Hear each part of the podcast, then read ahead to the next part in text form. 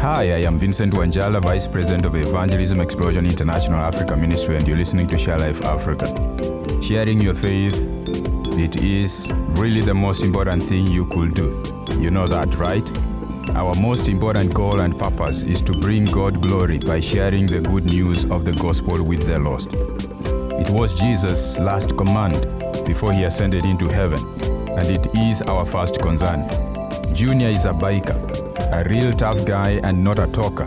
In fact, Junior was incredibly shy and liked to fade into the background. That is, until he met Jesus and learned to share the gospel. Now, Junior says it is too urgent. He has to share the gospel whenever he can. Dear listener, it really is urgent.